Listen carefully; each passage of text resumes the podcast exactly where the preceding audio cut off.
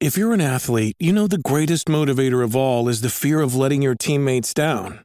After all, a team is only as good as its weakest link, so you owe it to those wearing the same jersey as you to be your best every time you step on the field. That's why there's no vape in team. When you vape, you can expose your lungs to toxic chemicals that can damage your lungs. If you're a step behind, the team's a step behind. Brought to you by The Real Cost and the FDA. Whoa, it's the Steel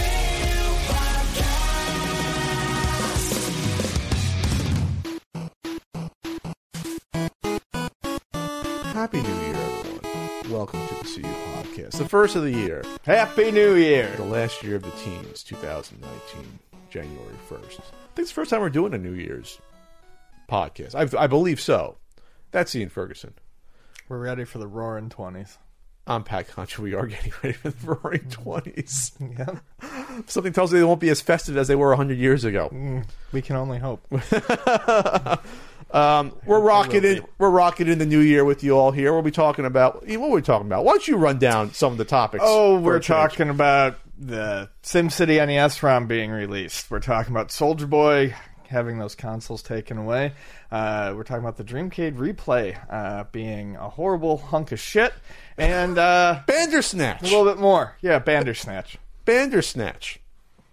Yeah, so my New Year's Eve last year wasn't the best. I never got into it, but I won't get into that. This is a better New Year's because I didn't feel some crushing sort of depression. Some really weird personal thing happened last year. Right before New Year's. It didn't happen this year, so that's good. That's good. So positive all around. Ian, how did you spend New Year's? Yeah, Vonnie and I hung out and I made chicken wings. Chicken? Oh, okay. Now I'm hungry. And I'm fasting. Damn it.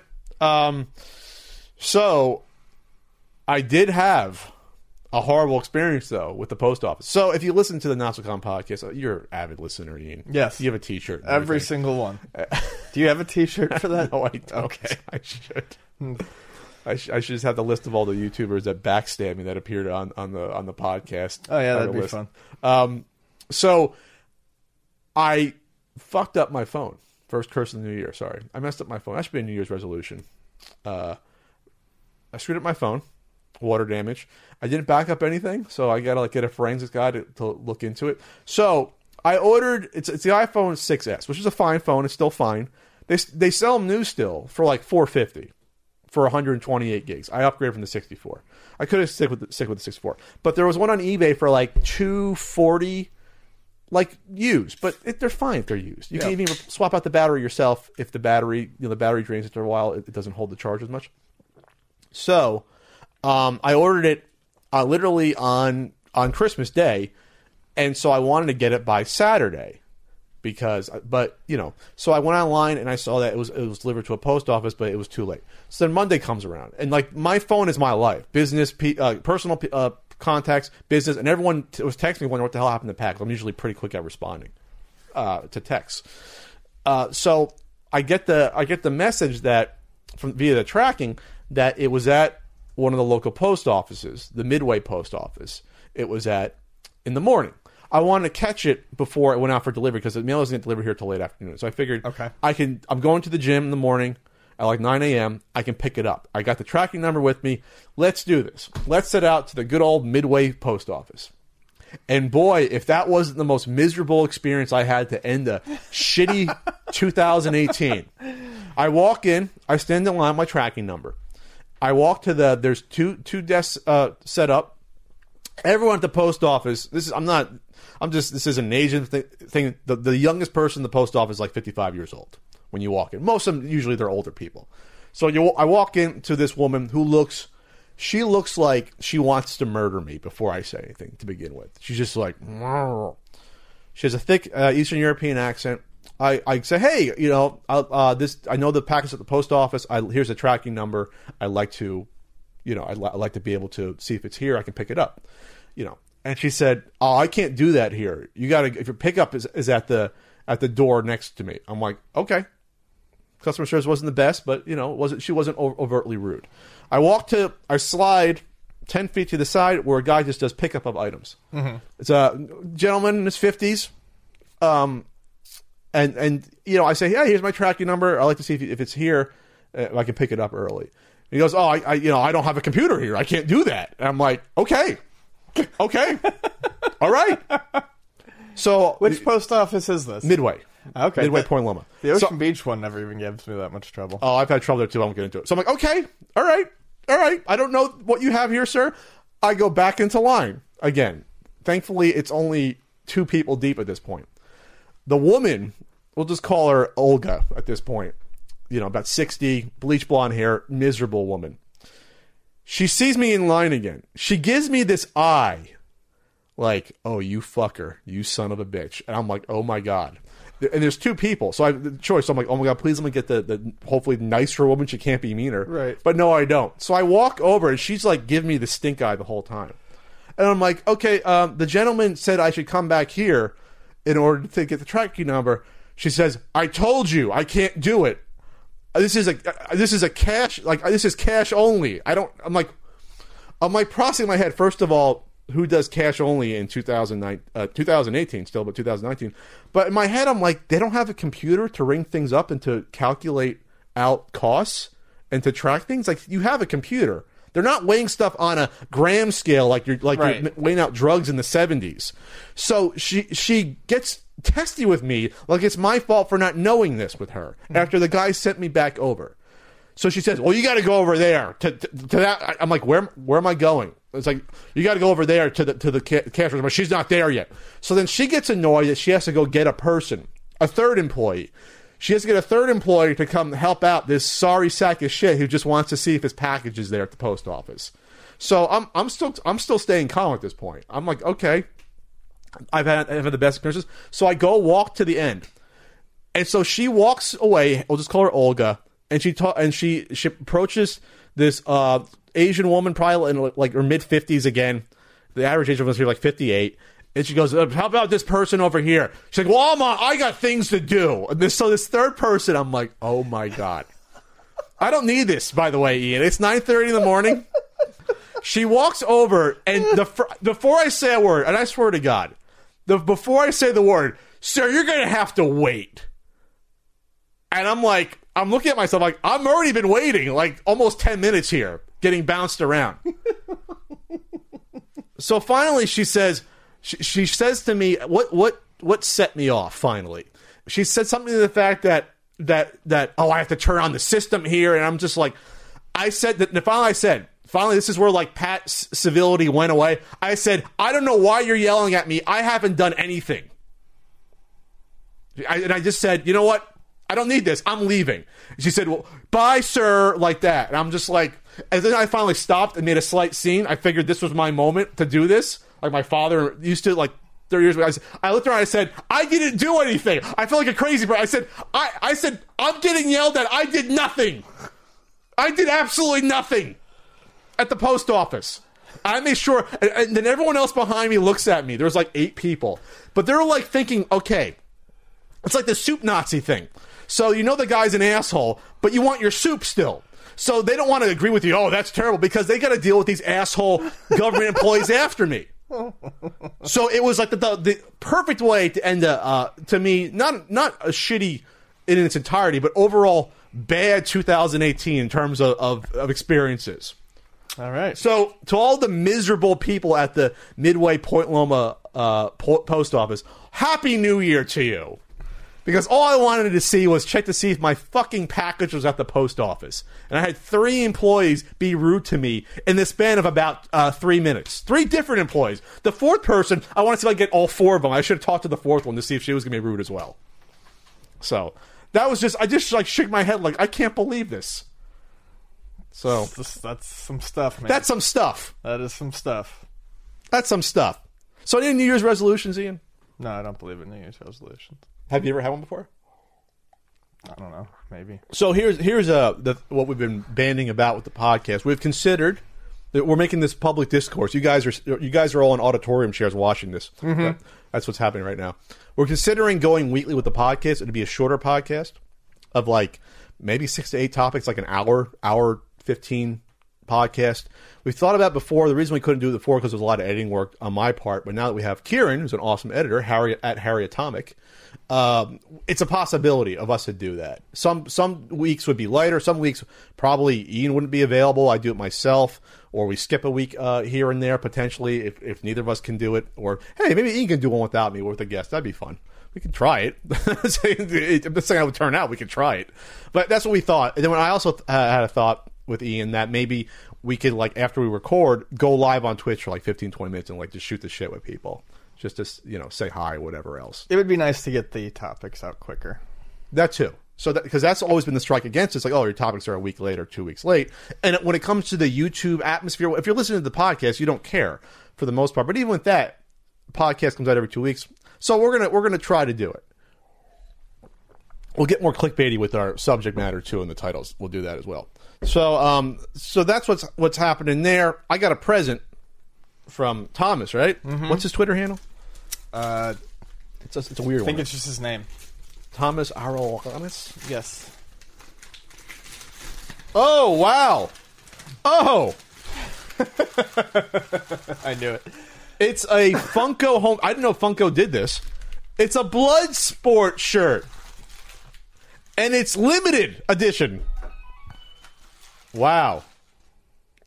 Thank you so much. And it's in a VHS package.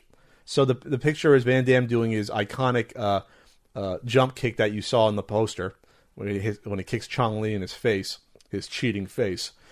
But Ian, you're not off the hook yet. But thank you, Thomas. You're not off the hook on that other shirt.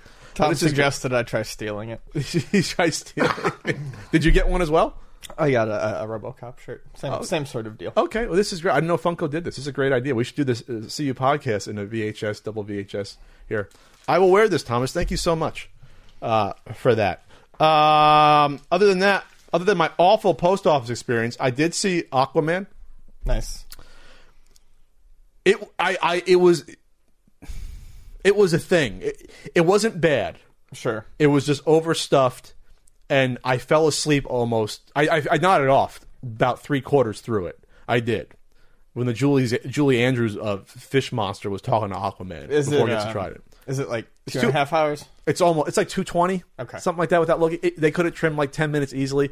There's a lot of like political intrigue, and Dolph Lundgren is great, and, you know, things like that. It's just... There's a lot of fat there. The fight scenes go on for too long. Where it's like, okay, enough. Gotcha. Like the one-on-one trident fights, enough spinning. Like we get it. You know, like shorter brevity is sometimes better when it comes to this. But it's not bad. I think it's like 64% on Rotten Tomatoes, so it's still fresh. Average rating's like 6. I give it like a 6 out of 10. You know, right. Jason Momoa. Well, it's funny when Jason Momoa first shows up. He takes off shirt. You can hear the woman. Like down there, it's like, oh! I was like, yes, we get it. This is superhero porn for some people. We get that. Yeah, I gotta see Bumblebee. I just gotta see Bumblebee. But anyway, we're gonna get started with the CU podcast. Thanks everyone for supporting us in 2018. It was rough going there for a bit, but things will be dealt with eventually. And we'll get back on track, and we'll see. So, Ian. Yes. You like Black Mirror? I've never really watched it. Oh, this is going to be a great topic then. Yeah. Because Black Mirror is... I mean, I know what it is. It's like a modern Twilight Zone. It deals with how technology is fucking us up in terms of like social status and things of that nature. I've seen only 2 or 3 full episodes, but it's good. So they came out of nowhere with this Bandersnatch standalone episodes. A season 5 was pushed back to make this episode. And that's because Bandersnatch... is an interactive movie. It's a choose-your-own-adventure. So Bandersnatch takes place in 1984, July 1984. And Bandersnatch was a old, I believe, old novel. At least the name of it was, right? It was Lewis Carroll's 1872 novel, Through the Looking Glass. Okay, I didn't even know that. So in this universe, Bandersnatch is a choose-your-own-adventure book that came out. So the main character in Bandersnatch goes about writing a ZX Spectrum or ZX Spectrum across the pond, ZX Spectrum program based on the Choose Your Own Adventure book, and creates this like dungeon crawler looking Choose Your Own Adventure computer game. Gotcha. And then he wants to sell it to Tucker. Is it Tucker Software, was that it? God, I just watched it a couple of days ago. The software company that's put out a bunch of titles. And there's actually a website that... Yeah, I've heard there was like a fake website and I believe a game as well. Yes, Nosedive, which was with a cool spelling. Nosedive, which was developed by another character in the game named character in the movie named Colin. You see him playing it. It's a guy diving down a building in those gaudy ZX Spectrum graphics. I don't know how you guys in Great Britain got through those games. You know, singular colors on characters. But anyway, so they actually made the game. Oh, okay. For that, you can download it and play it on an emulator. Gotcha. So this is an interesting movie just because,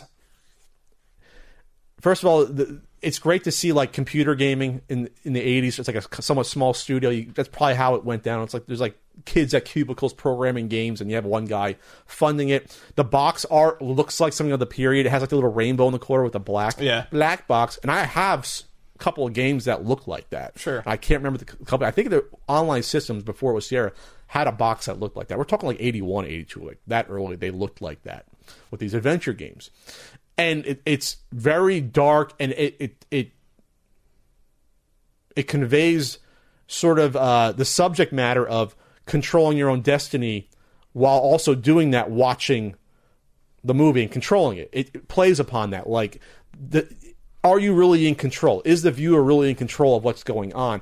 And then the character, the main character, Stefan, himself... As he goes through, he starts to wonder, am I controlling these actions? Right. And it plays upon his mental issues as well. He goes to a psychologist a few times in this, depending.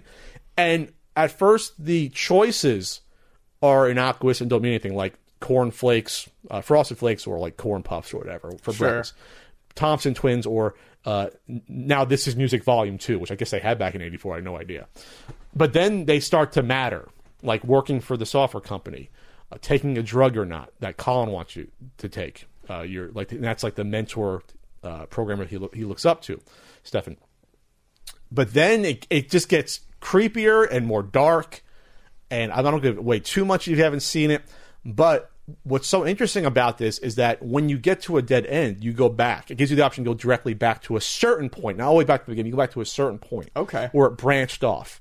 Not even the decision before necessarily, but like maybe 2 or 3 back where it branched off. Then does a quick replay of the choices you made to that point. And this is all integrated in. Oh, neat. There's no loading. I mean, I have a pretty good connection, but there's no loading, by the way, when you make these choices. You get 2 choices. A bar goes from the outside in, and then if you don't make a choice, it makes a default one for you. But whatever choice you make, it flawlessly goes into the next part of it. So you can cycle back around. It's interesting because there's also themes about different realities and how this is not the only reality we're in. When you go back around, this isn't like a choose your own adventure book entirely where you can thumb back through and start again. Things change when you go back sometimes. Oh. Things are not, the choices you come back to sometimes change. So this is extremely, extremely clever. Like, this is the best sort of theme you could probably do for a choose-your-own-adventure movie based upon a guy making a choose-your-own-adventure game, so it's naturally built into that, and him kind of losing his mind developing the game. And it's a feat of filmmaking. Like they just put, like I said, this one movie pushed back the entire season because they had to think about how to make a film like this with, like, there's 5 or 6 full endings. I got the 2, you can call them good endings, I guess, but there's a lot of other mini endings that are really dark and disturbing and violent, and there's probably 4 hours of stuff in here. But you can get through the story in like 90 minutes to 2 hours, depending on how much you want to go back through and how much you want to stop. But they had to film probably 2 to 3 movies worth of stuff, and I can't imagine that with the continuity and the script editors working on this, like how do you write this? Yeah, like. That sounds like it'd be pretty damn like a choose-your-own-adventure. But but like I said, when you go back sometimes, things change. So you have to branch back where it's different than the first time you went through. Like, it's nuts. Like, when I went back through, I'm like, wait a minute, that wasn't the choices before. These are, it looks similar, but now these choices, one is different than the other. So when you click on that, then it branches you to a whole different path.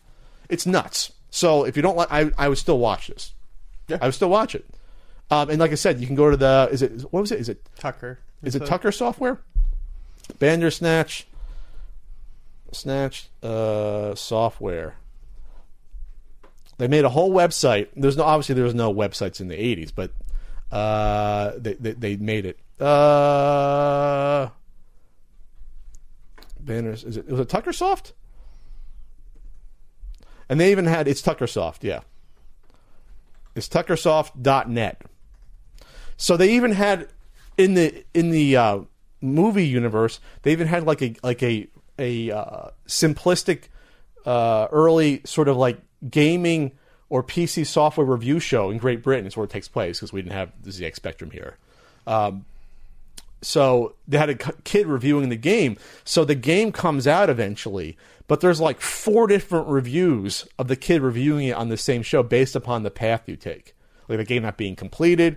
Not to give away too much, but something happens to the author, and then so it's an oddity. So it's very interesting. There's one where it comes out and it gets a 5-star rating.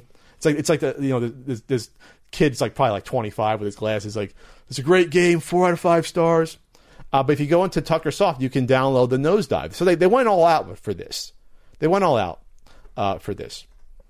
Then there's other. You can look on the history, and there's like 9 games there. Roach Busters. Pig in a Poke, and it has like that sort of like. All I see is job opportunities. You see the job opportunities? No, that's all I see. I don't see the options for anything else. Okay, so you click on the history. It says the official home of Tuckersoft on the World Wide Web. Yeah. And it shows the pig, and it says check back later, and then it says jobs and opportunities. And Bandersnatch was canceled. It's a list of all the titles. Right, literally, this is the only thing I get. Okay, well, you had the wrong site. You needed that. Oh, you need the full. All right, / So now this is great. We're prepared for the podcast. / Ealing, EALING 20541. Fuck it. We're moving on from this topic. Sure. Because you didn't see it. Anyway. But doesn't it sound interesting? It does. It builds the whole. That actually sounds more interesting than I thought. And it builds an even like all like it's 80s to a T, even though it's not US 80s. It's similar. There's like some new wave stuff and sort of attitude. And the styling, and you see all nice computers. They talk about the Commodore 64 a little bit, and things of that nature. I wish we had the ZX Spectrum. It would have been interesting to have played that. Indeed. All right. Ian, so, huge news on Christmas. Christmas miracle. On Christmas Day, the Video Game History Foundation dropped the ROM for SimCity on the NES. It was the 2 cartridges were found with it last year. And Frank Cifaldi of the Video Game History Foundation managed to snag the ROM of one. It will snag it, get the ROM, dump it. And after about a year, I think after compiling all sorts of history and notes on it, basically wanting the release to go perfectly, it was released on Christmas, which is fantastic. It is SimCity... almost to a T in terms of what if you ever played it on the PC or computer. It's similar to the SNES version, although there are some differences. It was a team up between Will Wright and Shigeru Miyamoto, and they got together. Sounds like they actually got together. Yeah, so and. It just never made it out for the NES. No idea why. It's perfectly playable, probably just because it didn't make sense at the time to release it, perhaps. But they want to push it. They probably figured this time the Super Nintendo's coming out, we want to push the Super Nintendo version. Right, exactly. Like, why deal with this? Especially because at the time it was a big game. It was a game that I don't know if it necessarily would have sold systems, but might as well push it for your newer system, I suppose. And the fact that it wasn't on the Genesis... Super Nintendo said probably, we have the power to do this. We got the deal to do this, so let's just push it on our brand new console at the time. Right. I mean, it makes sense when you think about it. But it looks like the NES version, from what I gathered, that could have been created almost before the Super Nintendo one. They sort of like based some pieces off of it. And it includes things like the gift system, the present system. There's bank loans and stuff like that that helps... That was more iconic when it came around to like SimCity 2000. So there are things that they built in stuff for the Super Nintendo version that the PC version took after. Exactly. So it's a really full featured, and I mean from the little bit I've played, it's a really fun version of SimCity, and it works surprisingly well with a controller. It's easy to get around on the Super one. So I never got into the Super Nintendo SimCity. I like that version. I like the mouse and. you know, I went to 2000 when 2000 came out, and what was that, 94? Actually, I think the original SimCity is the only SimCity I've ever really played. Oh, really? Yeah. 2000 is a benchmark. I think that's one where people are like, that's like... Oh, yeah, people love it. But yeah, I never played SimCity. Well, the original is obviously great as well. So this was a title that we, again, we never thought we'd see this. This was like one of the... This, to me, was one of the bigger lost NES games around with well... Who, depending on who you talk to, there may or may not have been a prototype of Hellraiser, right? But this is one of the biggies because this is a first party game, right? This was shown in January of 1991, and it was on TV shows. Basically disappeared right after that. Yeah, I believe it was just the one. This was on the shelf of Seinfeld as well. This was one of the games that was on the shelf. Oh no, I'm talking about how the prototype. It's big because the prototype was seen in 1991. Oh. And never seen again. Well, that's what I mean, though. But it was on Seinfeld. Oh, sure. There was a box art of it. So that's why this was one of those games where you would expect this to come out based upon all the press, and for a first party Nintendo game not to come out after everyone thought it was coming out is kind of strange. You know, there's not really an analog to this that I can think of, where it's going to come out, and then they can it. So going back to PRGE 2017, where this was almost lost. This was almost lost to a collector that was going to buy both copies, both carts, and lock them in a freaking vault. So this is why you need stuff like GameHistory.org. That's where you go. That's why you need these people. You need people like Frank and Steve and people like that who make the things happen so that this isn't lost to time. Hey, I offered to help out if I could. Thankfully, I didn't need to. But you know, this all happened over that weekend. It was touch and go, and there were some tweets about that, like this was close to being, you know, again lost. But yeah, check out this article because it delves into. I mean, this is a huge amount of detail in terms of the history of the game, how SimCity originally started as a build on to what the hell was that broader run game? Raid on Bungling Bay, yes. And then Will Wright said, "Oh, this is fun, just using like the builder tool, let's make a full game out of this." And yeah, and then there you go. Then you have this whole new, you know, genre basically popping out of it. And the game is not finished. You can play a lot of it, but it's not finished. But there's already an open source project that I saw where there's already a guy going in and making some of the stuff looks like try to work and you know, changing the code here and there to try to make things functional. There was some error. I read one that was literally a copy and paste error that he found. That's why one part of the game wasn't functioning correctly. Oh. So he switched it. He said, "Oh, it's a copy and paste error. It wasn't correct." So that's a whole other conversation about if this is an open source project, you have the chance of getting this to the point where this could be a full game. You can, and there's two full audio samples. Traffic, a helicopter traffic sound, and there's also Bowser roar, like roaring. So this is a pretty high tech NES game, especially given the fact that all the horsepower you need to calculate all this stuff out, you know, how, you know, to simulate the city in real time and to do all those calculations behind the scene. That's not a small feat for something like an NES to do. No, while still having it be a playable version that you can compare to, you know, obviously you're not gonna have all the, you know, the rotating things and the zoom in and zoom out of the Super Nintendo version and things like that. But if this came out on the NES, this is something that would have done very well for people that still had the NES, didn't have the Super Nintendo. You agree with that? Yes. People would have been drawn to this because this is a computer type game that was so rare to see on the NES. You only got like a handful of games like Lemmings, like Overlord, which I still can't figure out, like games that were these directly PC genre, you know, real-time strategy games or strategy games. A lot of those didn't make it to the NES because the NES couldn't handle them or they didn't look right on them, you know. So this I did not know. Apparently, one of the big differences is the zone tiles are 2x2 on the NES, but the present tiles are 3x3. So you can't do, like, the strategies, like, surrounding things with buildings to bring up the property value and stuff. Oh, I like saw that. About that. I didn't realize that was a thing. No wonder my property values always stunk. So you establish a nice property and you build around it. Yeah, and you encircle it. Oh. And then, yes, here it is. The soundtrack is fantastic. Oh, they already ripped the soundtrack and they put it online. Yeah, that's right. The soundtrack is awesome. And it was done by Soyo Oka, the composer of Super Mario Kart and Pilot Wings. Nice. And while she did do the music for the Super Nintendo, she composed her tracks uniquely for each platform. In fact, only one track, the Metropolis theme, is common between the two versions. Interesting. Yeah. If you look at the title, look at the title screens are similar between the two versions. They have the cute little Dr. Wright scenes. This is all on the Video Game History Foundation's YouTube channel. You can see they uploaded a bunch of stuff here. I'm hoping that we'll be able to see a completed open source version. That'd be great. That'd be fantastic to see that. But again, go check out GameHistory.org. They accept donations. Frank and pals and Kelsey and everyone else and Steve do great work when it comes to this stuff. So this is a monumental day. I'm hoping we see more days like this in the future where, you know, this stuff is saved and then not just preserved. You get this great history article and then you get the ROM that you can play for yourself.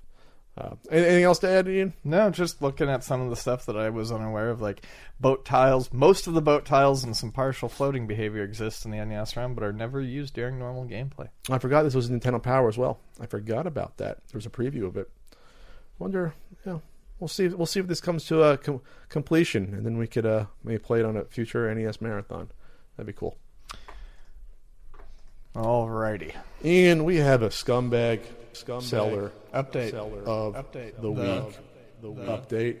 Update. Okay, so Soulja Boy is a big businessman. A while ago, world. Yeah. Well, he's worth some money, I guess. So we talked about Soulja Boy. Was it SouljaWatch.com? SouljaWatch.com, where he was going to be selling the Soulja game console. Multiple consoles. There was a Chinese PS3-looking knockoff. By the time we even got to our segment, he had already released, like, two more consoles. There was a handheld one that looked like a DS. There's also SouljaGame.com. And then, so the problem with these, Ian, it's not that the fact that they're just clone consoles, which by itself is fine. The fact that they had tons of ROMs on them that were not licensed. Right. Exactly. Tons. And then he got very... So people went out of their way to, you know, explain to... kindly point out that this was problematic. To Mr. Tellum that... is Soulja his first name, Boy his middle, and Tellum his last?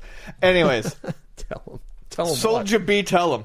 To let him know that, you know, this is not a good idea. This looks like crap. It looks sleazy to begin with, but not being legal as well. Yes, but also that this is going to present him some problems in the legal department because he's selling shit that isn't his, that he does not have the right to. So he lashed out at people using homophobic slurs. Taunting Nintendo. Saying this is people trying to keep the black man down. When even Soulja Boy's own fan base, he has fans, some of them saying, this is not the right move for you to do. In fact, I would go so far as to say that 98% of the backlash, or 98% of the response was people being like, this is a bad idea. Yes. Either out of curiosity or trying to warn him or laughing, but whatever angle you want to say, everyone's been saying, this is not good. Yeah. It was, I would say, near universally saying this is not good to do. This is not like people coming at you for selling your shitty Fitbit knockoff from China. Do that whenever the hell you want to do that stuff. Or sell, you know what I mean? Sell whatever tchotchkes you got from AliExpress and upcharging. But when it comes to games that are copyrighted, that's something else. Yeah, when it comes to stuff loaded on it. Especially when some of people are sometimes overprotective of Nintendo. People go after Nintendo sometimes for lawsuits they feel are not necessary or shutting down fan games, things like that. But in this case, it was, like I said, it was near universally where people were like, "This is not good." I didn't see any major YouTubers say like, "Oh, the Soulja Boy's doing whatever he's doing is fine."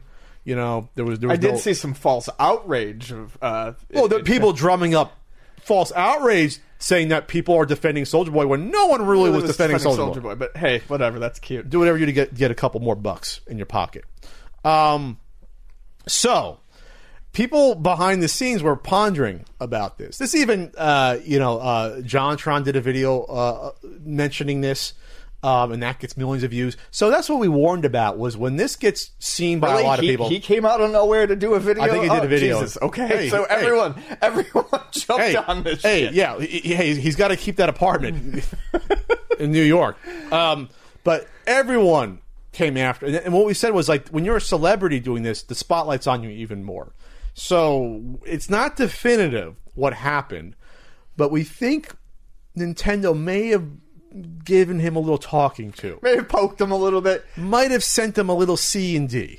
He didn't ever really fully announce it, or at least at first, but he was like, hey, you know, I got to boss up. And didn't explain anything, but that was the day where everything was removed from the website. Well, first he said, well, keep waiting. The games were licensed to us. They weren't licensed to. Why you all want to see a black man fail so bad? That was on December 28th. Then literally, like a day or two after that, he says, had a boss up. Literally the next day, I had a boss up. I didn't have a choice. So between that one tweet and the next, he got that nice letter from Nintendo saying, yeah, you got to fucking cut this shit off now. Yeah, or one of his lawyers finally sat him down and was like, listen, idiot. Dude, this is not...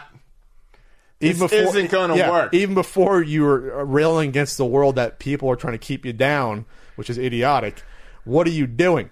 So, yeah, I guess this is the natural solution. He had a I'm going to release the CU jukebox that's got nothing. It's an MP3 player that's just loaded with Soulja Boy songs. And then we'll see what happens. Yeah, he'd be okay with that. I think we got to do a CU console. Legally, we got to do a CU console. We have to. You have to legally do a CU console. We have to do a CU console. I think we have to. After all of these false, fake, bullshit consoles, we really do need one that looks like it's fucking wrapped in a deli wrapper. One controller port only. It has a television paper-thin TAR 5200. Only plays the shareware versions of Apogee games you can get out of. Hey, that's legal. We can put all the 90s... We can put Doom Episode 1 on there. Wolfenstein Episode 1. Commander Keen. We can do all that.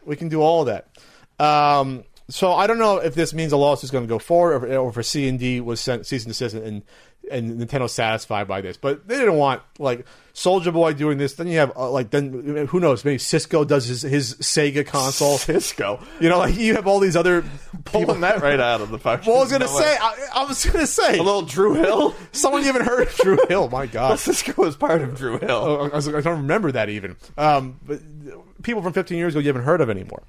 So we're not saying you can't be an entrepreneur. No one's trying to keep you down, right?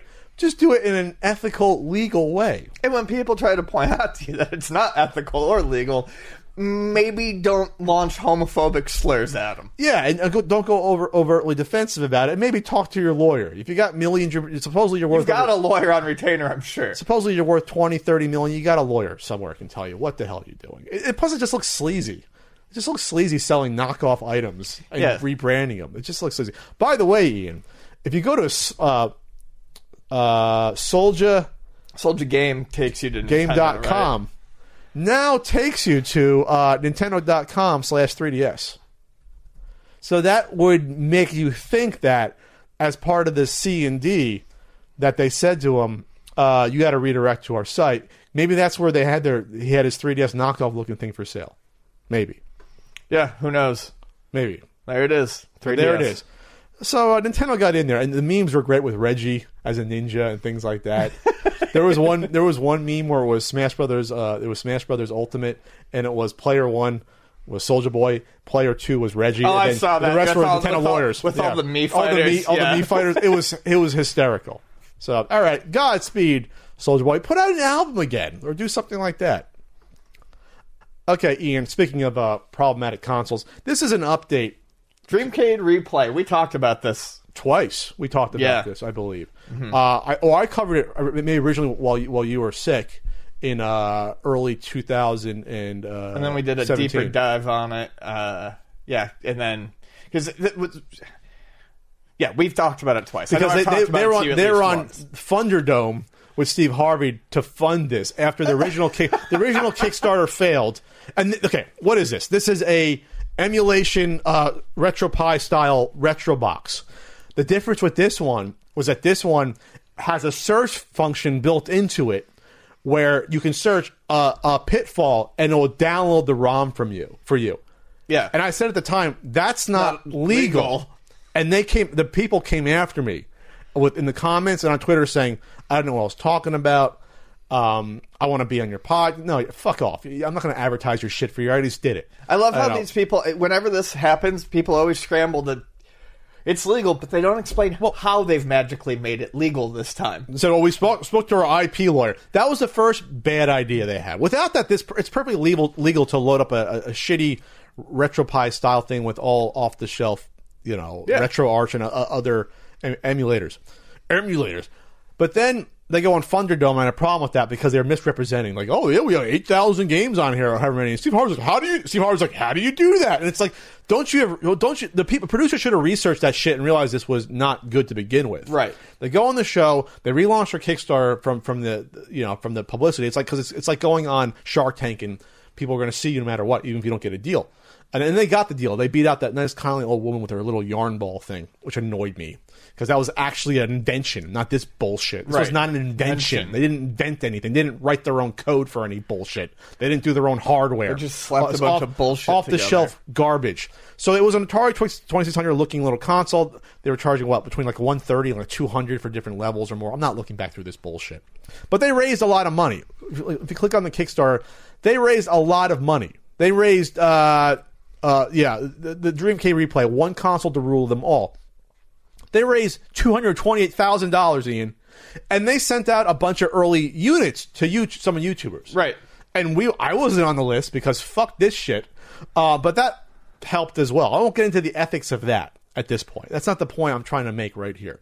But then they had the one more thing that was bad. They had the app that with your phone where you can snap all the games, all the turbo games on the shelf, all those Saturn games, all those NES games, you can take a picture of it, it would automatically download it to your console. Really? Yeah. That's crazy. They advertised that. That's right. I don't think it ever came out, but they advertised that. Okay, yeah. So, Ian, discussing that. So this finally was in people's hands around, I think the summer it started to get into people's hands. And, excuse me, not the summer. Yes, yeah, it was delayed. It was usually supposed to be December a year ago, and I think it came out somewhat after that. Wasn't the best response to this console coming out. Nope. First of all, the console looked entirely different. It was an entirely different shell. It's a generic shell that they branded Dreamcade on. It's not 2600 anymore. And then no N64 sound out of the box. Screen tearing going on. It wasn't properly configured default wise. I watched this video by ETA Prime. The emulation for Dreamcast is not good because you know why? This isn't powerful enough to run some of those newer consoles. Of course not. Saturn emulation is subpar. Basically, like the frame rates are terrible, or they were playing it was on Dreamcast. I think it was Sonic Adventure. Like these black bars start coming in. It's just not. It can't run it. So the CPU is garbage. It's insufficient according to this, for ETA Prime, Wii U, PS2, GameCube, Sega Saturn, Dreamcast. It might be, maybe Wii, not Wii U. But so basically, once you get to the year 2000, it's not powerful enough to do this shit. Yeah. So, which is unfortunate. Anything before that, you have a chance, but it's not powerful enough. Here's one hell of a one-star review. This is August 27th. So is more stuff just crashing down around them now? Well, no, I think they didn't. You can't buy this anymore. Gotcha. I don't think. Okay, I think because there were so many problems with this.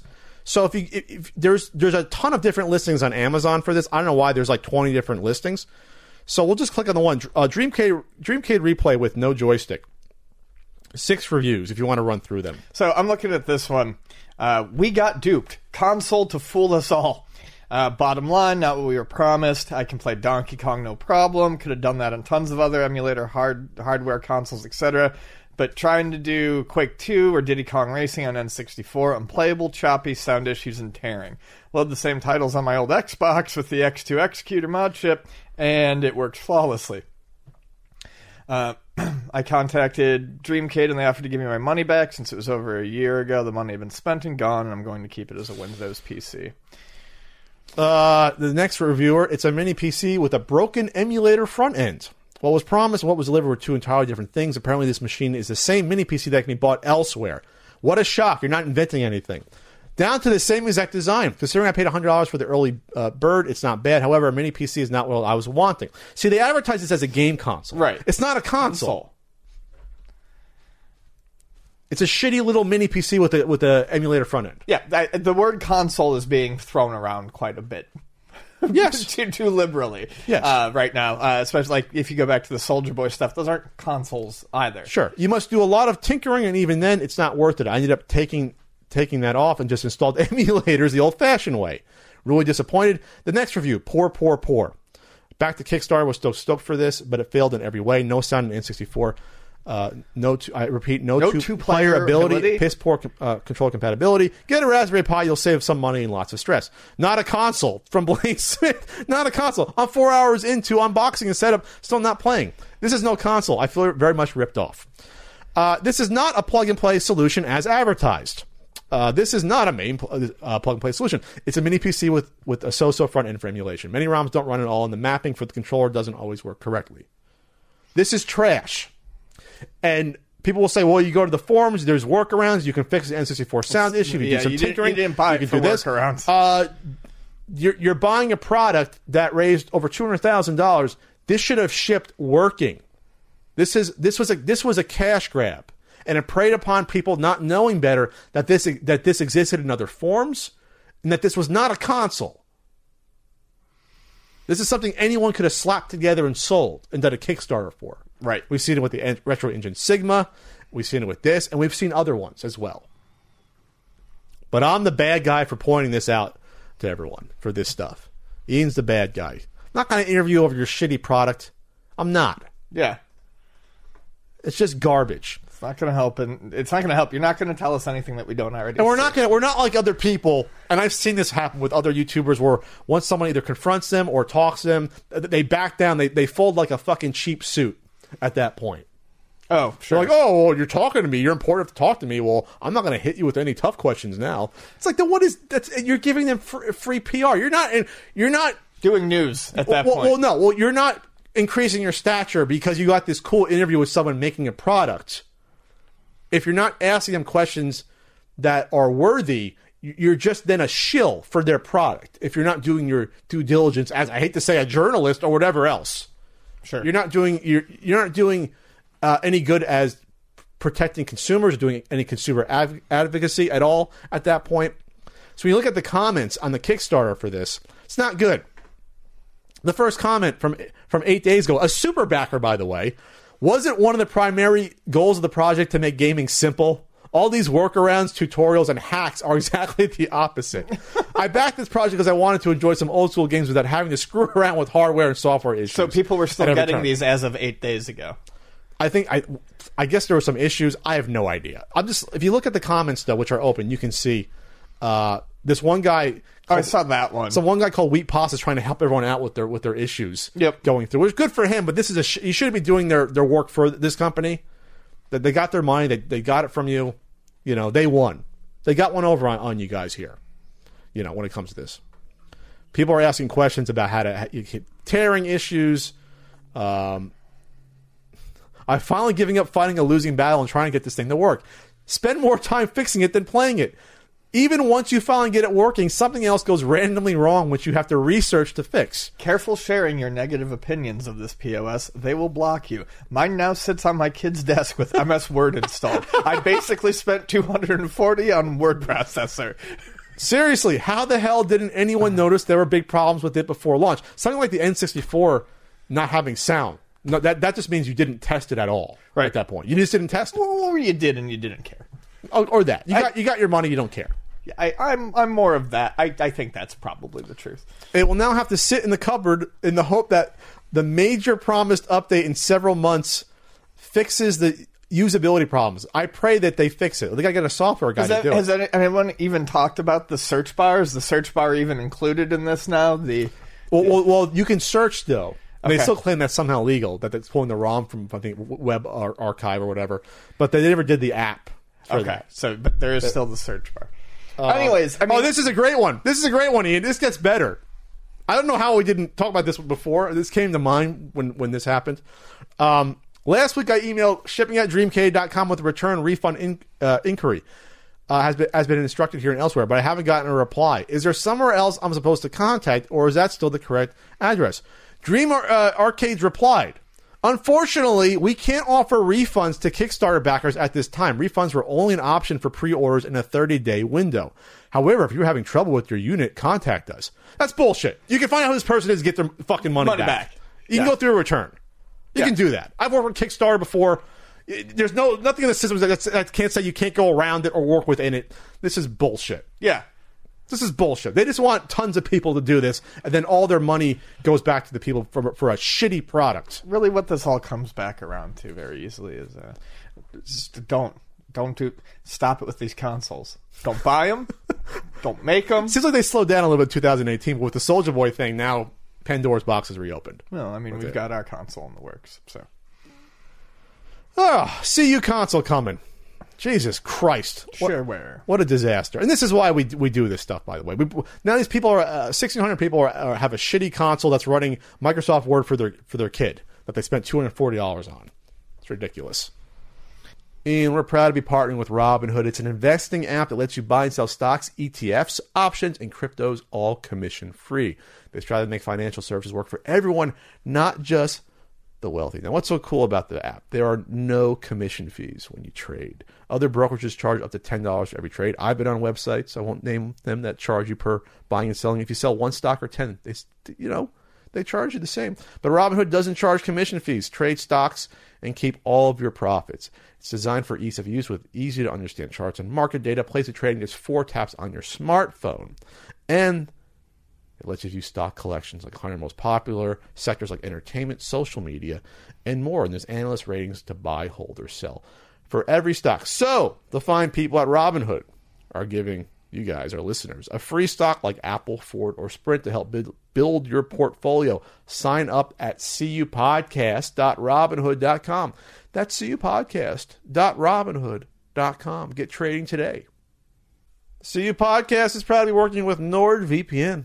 That's what I use to keep myself safe online, and you can too if you care about your privacy and the security of your info. NordVPN is giving you all 66% off a 2-year plan when you go to nordvpn.com/CUPodcast or use code CUPodcast at checkout. VPN, Ian, it's virtual private network. Having one today is more critical than ever because if you're doing anything online, your info and browsing habits are out there for anyone to get a hold of. When you use NordVPN, you have access to over 4,000 super speedy servers in 62 countries.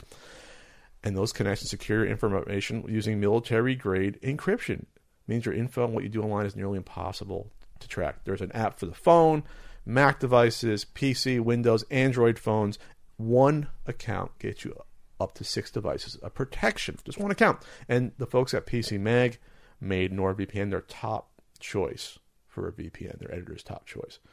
And so get that special offer. 66% off a 2-year plan. Go to nordvpn.com/CUPodcast or use code CUPodcast and get going with your secure web browsing today. It's New Year's Day. It's early.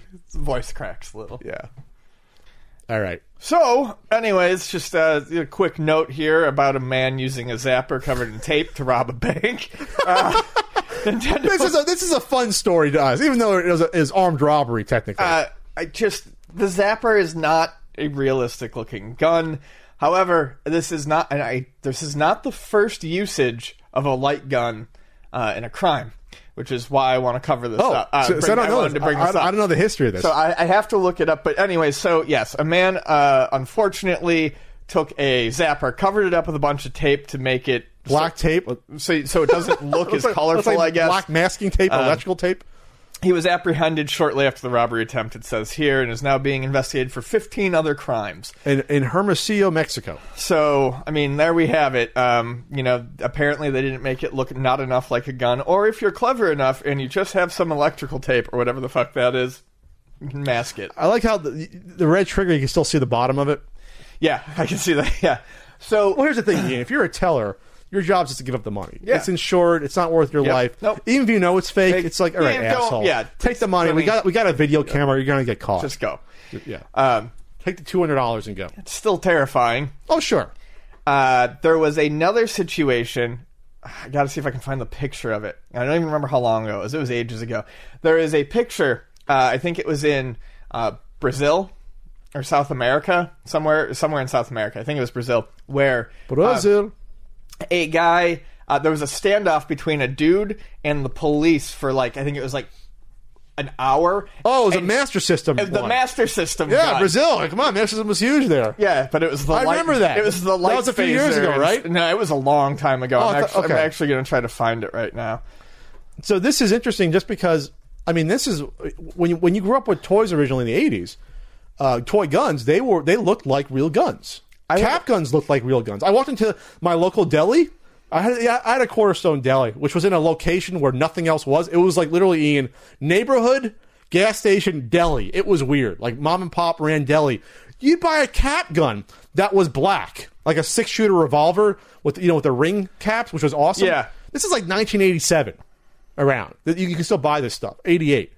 Then they passed a law because kids started getting shot by cops. Because you could buy Uzis that look like... They used to sell, like, those Rambo guns, M16 pack, like... So, they... Oh, yeah, I had a big black gun that said Tommy gun on it, and it had a thing that you pulled back. It was a plastic thing, and when you pulled the trigger, it just made the most awful, loud, like, ratcheting machine gun noise, and I'm like, this probably isn't a good thing for kids But we didn't realize that, and I mean, Ian didn't get killed, so no one got hurt. But they passed a law, some kids did, where you had to have, like, neon colors on guns. They made guns look a little more unrealistic. They were orange and green. You had to, very least, you had to have, like, an orange front on it. At least. Yeah. But after that, it got pretty... They stopped selling military-style toy guns by the 90s. They pretty much stopped it at that point. Yeah, so they used to have remember the Laramie battery-operated machine water guns? They looked like Uzis. They looked like real guns. I had one of those, and it looked like a real gun. Yeah. Man holds woman hostage for 10 hours with a Sega light gun. That was in 2009. Oh, okay. So not too far back. So, hey, he had his collection sitting around. Is he going to get it? 10 fucking hours. So this is my point with this though is that you're desperate. You're going to rob a bank with a zapper of all things. I think you'd be more effective saying I have a bomb and it's going to go off because I almost anyone of a certain age knows what a zapper looks like. No one was probably fooled by that being a real gun. Unless I had explosive diarrhea and I'm going to blow. I'll give you $200 and get the hell out. Give me all the money before I create a big mess. Yeah, it's interesting. Nintendo Life ran a story as well covering this. But yeah, they changed how the zapper looked to be more unrealistic because it was gray and that wasn't enough. So they made it the orange, orangey red orange, wherever you want to say it. They did that. Around 87, 88, they switched it over to that. That's why there's two different versions of the zapper and two different action sets because of that. Really three if you want to get technical, but all right, I'm being nerdy. I don't want to get technical. Yeah, I don't want to because I have every box variant, which I'm probably going to sell half of them this year. All right, that's all. It's a funny story. No one got hurt. Hopefully, the bank tellers are like, okay, it's a fucking zapper. I'm like 35. I know what a zapper looks like, you idiot. And they got him. No, they tracked him down. 15 other crimes. There you go. It's New Year, Ian. It is. We have an old Patreon though. It's at patreon.com/cupodcast. Woo! It's a new year. And Ian didn't get through it. Oh, new year. So Ian does his weekly writings. He should have another one in a couple of days, hopefully. Yeah. Monthly hangouts with Ian. Yeah. Maybe I'll pop in this month. For who knows. And then also you can access the full video. Full video of the podcast. But we also have Patreon Q&A poll topic. So this was a weird one. And secret nudes. No, I got it. Secret nudes. Yeah. I'll get kicked off, I think. I'm not sure. They allow nudes on Patreon? I don't know. Yeah, you can do all sorts of porn stuff on nudes? Patreon. Okay. Oh, okay. Yeah. I didn't know. Oh, yeah. So don't tempt us. That's a big thing. Oh, for like fan art? And furry nude do art it stuff. Too. And really? Yeah. You can put up like boudoirs. Boudoir sets, but there's tons of like, and don't ask me how I know. So I can post nudes on my personal Patreon. Probably. Don't tempt me. But there is. I'll do a premium Snapchat. There next. Are plenty of porn games in development on Patreon. Boobs and dicks everywhere. So Patreon develops the boob games, not Kickstarter. Okay, I didn't know that. I have no idea. I don't know about the dark underbelly of boob Patreon. Gaming. I know Patreon. I have no idea. Okay. All right, I'm going to do nudes. I'm going to do my nice little layout. The zapper covering my God, gun. Stop. Anyway, so... A tasteful zapper. So, in third place, we decided to make this a regular topic. Are you a scumbag buyer if you snipe on eBay? 90%. I'm kind of shocked by that.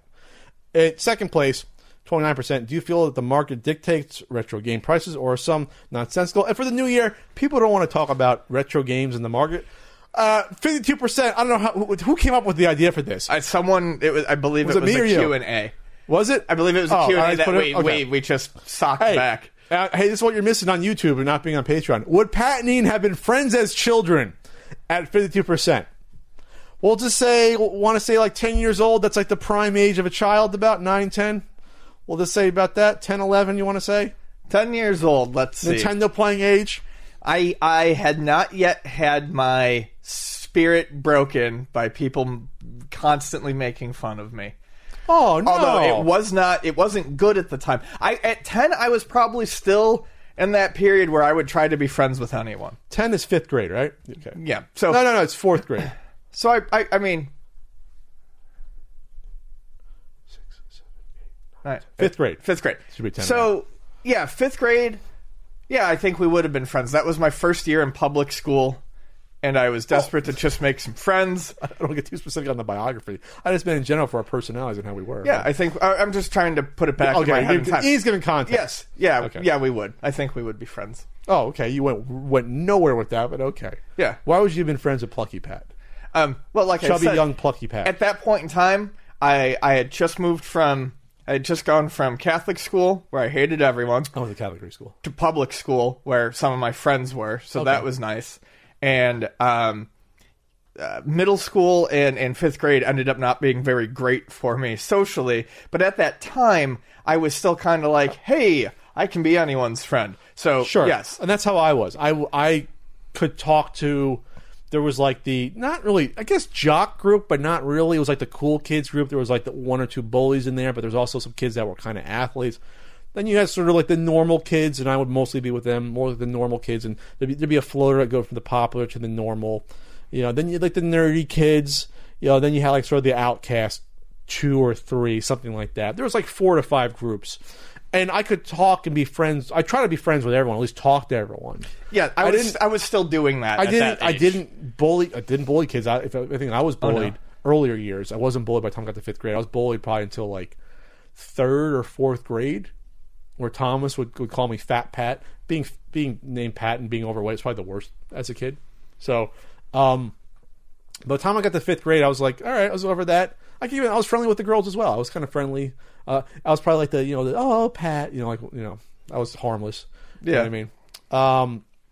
So, yeah, I would have talked to Ian, but I don't know how Ian would have presented himself as young Ian. Would you have been shy? Would you have been, I like Nintendo games? And we would have headed off. I would invite you to my bowling birthday party. I was probably disastrously earnest and very enthusiastic about what I enjoyed. So, yeah. I invited almost everyone to my birthday party. Like in the class, we had in 5th grade we had like 3 classes still. By the time we got to like 7th, there was only 2 because kids left. They made them larger classes, so it was probably 3 classes of about 20 kids each in each grade. So 60 kids, we'll just say, about 30 girls, 30 boys. I invited most of the boys to like my party, and I think some girls too. That was kind of dicey when it came to the girls though. But I invited most of the boys. When you had like a bowling party, you would do that. Yeah. Except for I feel bad because there's always like the 2 or 3 kids that really were outcasts. But one of the kids brought it upon himself, I'll just say that. He did weird-ass things just to be weird. And I was like, okay, now no one's going to like you, kid. You're seeking attention because probably you hate your father or whatever else. I get that. Sure. But no, if you played street hockey or street tennis, we would have been friends. Street hockey, I did play street hockey. Of course, that was big. Buffalo. So constantly dragging the net away. So you would have been invited... Once a month, it was the teachers' conference thing. So the first, I think, Wednesday of every month or so, you got out at 12 o'clock instead of like 2:30, right? Or 2:10 we got out. So I would go to my friend's house, was like literally 5 blocks away. My parents knew that, so it was like, oh my god, we have a full like 5 hours to fucking play before it got dark right. out in like March or 8, you know what I mean? That was like the thing once a month. So you would have been invited to that. You would have came. There was usually 5 or 6 kids. We would have played hockey, one net. You know, it was like take it back, like half court basketball. Yeah, you would have been invited. Then we played some Nintendo, played some Mortal Kombat and Super Nintendo. If you were a kid in my neighborhood growing up, my neighborhood growing up was just overrun with street urchins running around all over. Street urchins, yes.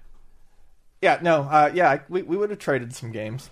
We would have argued over some street hockey.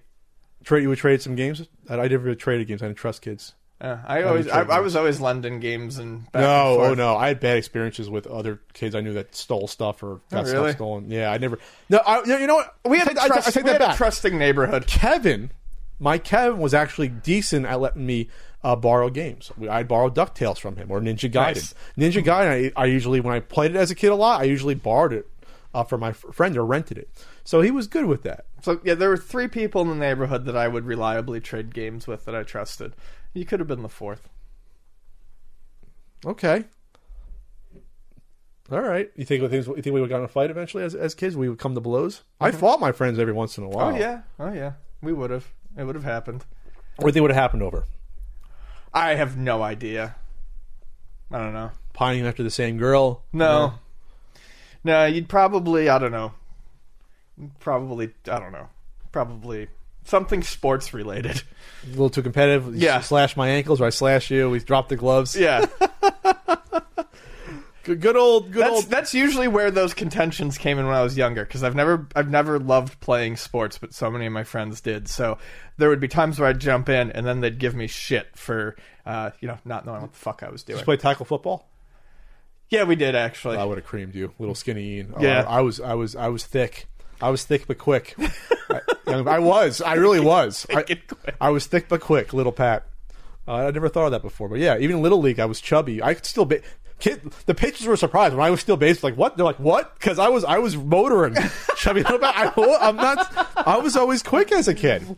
I was surprisingly quick. I was because you had tiers of athleticism in school. We'll just say like three tiers of athleticism. You had the elite kids, the kids you knew were like played like traveling soccer was a thing for traveling soccer, yeah. Or they played a traveling baseball team because they wanted to just play Little League. Those were like the elite athletes. Then you had the middle of the pack. And then you had the kids that couldn't tie their shoes together, let alone kick like a kickball. So I hovered near the top of the middle pack. So I was like a B plus.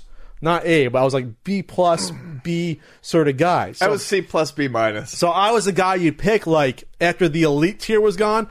I was one of the first after the elite tier. Maybe not the first elite, but I was like, all right, there's like the 5 elite kids, 6 elite. I'd be like maybe 8 or 9. I'd be like, I'm like a 5th round draft pick. 5th or 6th round. I'm not 1st or 2nd for sure, but you want to pick me up, I'm still on the board. I was a good dodgeball player. We played a lot of 10-pin dodgeball, which I didn't know was a thing. So you had pins you had to defend as well. Yeah, so made it more, you played 10-pin dodgeball? I played that one before. How is that not a real dodgeball thing? That seems like so much more fun than regular dodgeball because you got to defend pins. It was fun. There's all sorts of ways to play dodgeball that are great. So long story short, yeah, Pat and I probably would have been. We would have friends. There's no drama. I would have been. I'm friendly towards most people now. It's all I have a problem. People come after me. And then I'm like, okay, all right. You don't want nice Pat? You get mean Pat. You get Jersey Pat. You get Pat when you have rock band going on next door at 2 a.m. Oh, Jesus. You don't want that Pat to come out. That Pat might come out more this year. I got a feeling that Pat might come out a bit more this year. Keep it in your pants. All right. Q&A time on the CU podcast. Hit me, Pat. Don't tap me. If you regularly... This is from @Kodo114, Cody Eaton. If you regularly snipe eBay auctions, should you be considered a scumbag buyer of the week?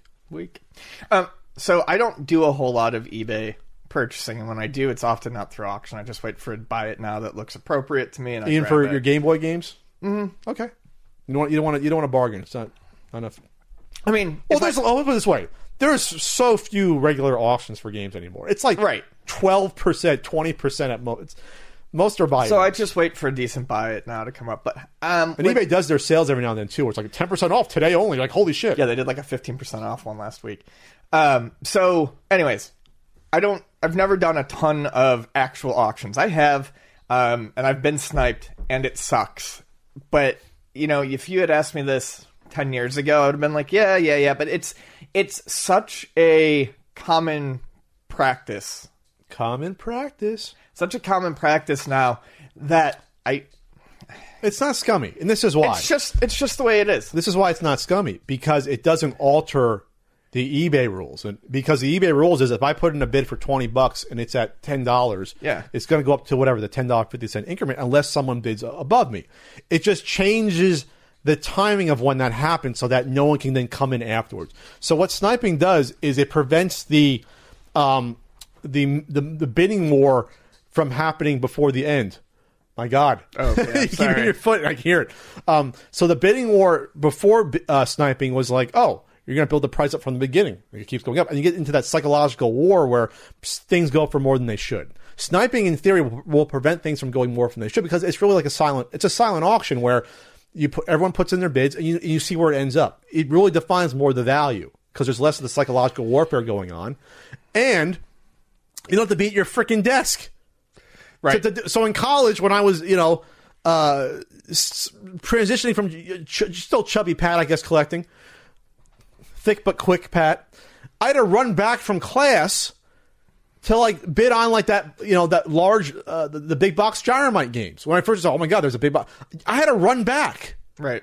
They didn't have like the software tools yet to do that. We're talking like 99, 2000. So that alone, like using these, like now they're just, you can get the programs, but they're browser snipers. Like, they work as programs. They're great. And you can set like the time. It's usually like 6 seconds. You put the bid in and that's it. And then you'll knock out the other bids. It's the same as if you put the bid in yourself. Earlier. Right. It's the same thing. It doesn't change exactly. Anything. And I feel like it keeps the cost down for everyone. I feel like that's the thing. It alters how the auction. Sniping doesn't mean you're going to win. Right. The auction doesn't play out the way it used to, but it still plays out the way it should, and it's not going to go for more or for less than it should. Well, it can go for less because you're eliminating all the bids in the middle that would knock it up. Right. It's all at the end. Right. So if someone puts in a bid for a game at $1, and then I know, I want that game, I'm willing to pay $80, and someone's willing to pay $100, what's the difference if we did it at the end versus in the middle? Yeah. It still would have went up eventually. That $100 bid would have countered my $80 at some point. It's just happening at the end instead of in the middle, then someone else can come in and do it. Yep. So, again, the buyers actually may end up getting less, but it ensures bids get put in, though. It ensures stuff doesn't get forgotten, so it makes sure that a lot of stuff doesn't get... It's a lot harder for rare stuff games, otherwise get lost by the wayside. It's a lot harder because now when you see something come up in your save search, you put in that bid immediately, you forget about it. Right. This is the maximum to pay, $25, it's gone. So yeah, it's great. It doesn't guarantee you're going to win anything. I think people don't understand how the eBay auction bidding system works. Exactly. You put your bid in at last doesn't mean you're going to win it. You push up another person's bid was higher. So, yeah, if they've still bid more, they're still going to beat you. They're still going to get it. Because the machine's just going to go... If you bid the minute an auction opened, say you bid $20, it starts at $1, and I come in and put in my snipe at 17, I'm not going to win it. You're just going to win it at 17.50. Yeah. It's going to happen at the end. Exactly. So I'm asking Pat his thoughts on the Twitch New Year's Eve event controversy with Ninja. This question was from Shane at SA... Jewers. Well, you're a big friend. You're friendly with Ninja, and of course, this is the official. I've been on his stream a few times. Yes, you discussed the latest hair color. There we go. And being that this is the official Battle Royale podcast, right. We have to discuss this. Public Battlegrounds G, coming from CU Publishing, 2019. We should do that. Do a cheap knockoff Battle Royale game. So, all right. So for New Year's Eve in Times Square, Red Bull did a sponsorship with Twitch. They did this event where he live streamed games from 4 to midnight at Times Square. That's where all the New Year stuff happens. By the way, if you go to those Times Square New Year stuff, God bless you. You're standing outside for a day and a half. You're pissing in a sock. I don't know. So I don't know how I went to the Buffalo one because Buffalo has a little ball that drops. Got a mini Buffalo ball, and it's holy shit. Man, that was a long time ago. We put down a pint of Jägermeister. Or no, a liter. We bought a 2-liter bottle of Dr. Pepper. Okay. Emptied half of it out. Filled the other half with the liter of Jägermeister. Drank the whole thing down there. My friend ended up crying in a sub shop. It was great. Anyways, don't go out on New Year's Eve. That's like the one time I ever did. It was awful. But you want to be festive. You want to drink. I don't know. When I went out for New Year's in the past, I stay home. I used to hate when I got dragged up on my cousin on a half-blind date with whatever his date's cousin was or sister. Paying $90 to go to some club where you hope they had open bar, but a lot of times you didn't. You got like 2 drinks for $90, and you got hearing loss 3 days later. Yeah. Truth be told, I've worked the vast majority of New Year's Eves. And I actually kind of miss it. I kind of miss bartending like a private party on New Year's Eve. That was always fun. That was fun. You could you made cash. I fucking made bank doing that. All right, shit. We're getting out of the way for the topic. So this is what happened. So Twitch wanted to push this because they have a partnership. Fortnite's huge. Ninja makes $1 million a month at this point. So they put in advertisements for this Twitch event on other Twitch channels. So like the pre-roll ads, you go on a Twitch channel unless you're I don't know if they do Prime Twitch anymore, but you can sign up and subscribe with that and you don't get the ads. So but if you don't, you get these pre-rolls or mid-rolls or whatever, post-rolls, whatever else that roll every now and then. So Twitch streamers were noticing that people were saying, "Oh, they're advertising this other Twitch stream," when a lot of people would be playing and streaming at the same time. So you're taking away business from some smaller Twitch streamers who may be partnered or not. They could be partnered, but they're not Ninja. So to them, it was dirty pool. Yeah, because you're advertising someone else's New Year's Eve show when the reality is lots of streamers were probably trying to do their own New Year's Eve shows. And, I mean, way to reach in and try to grab, you know, that was scummy. And Ninja doesn't need his own publicity at this point. No. He's probably getting paid for the event to be out there and fucking on a stage for 8 hours playing Fortnite in cold New York City. Like, so he's taken care of. He's not hurt by this. Yeah. You're just hurting. I understand you have to advertise it. I don't know what a good solution is. Advertise it off Twitch, but then you're not hitting Twitch people. I was going to say, at least do it off-site. I mean... But then that's not the audience, though. If you advertise on Facebook, you're going to have, like, you know, 50-year-old men and women be like, what the fuck is this? I don't want to watch this. You know? True. But this is, to me, this is a weird idea for an event either way, though. It's just a weird idea. Yeah. They showed him doing the floss dance in front of a crowd that couldn't care less. Like, it's cool, but all right, can the floss dance die out like now? I don't even know what the floss dance is. I explained it last time. Oh, yeah. Gotcha. Okay. Then that kid's suing, too. Yeah. I can't do it in the chair. I'm almost pouring enough to do the floss dance. I get it. But they're doing that, and then there's a couple of co-hosts with them.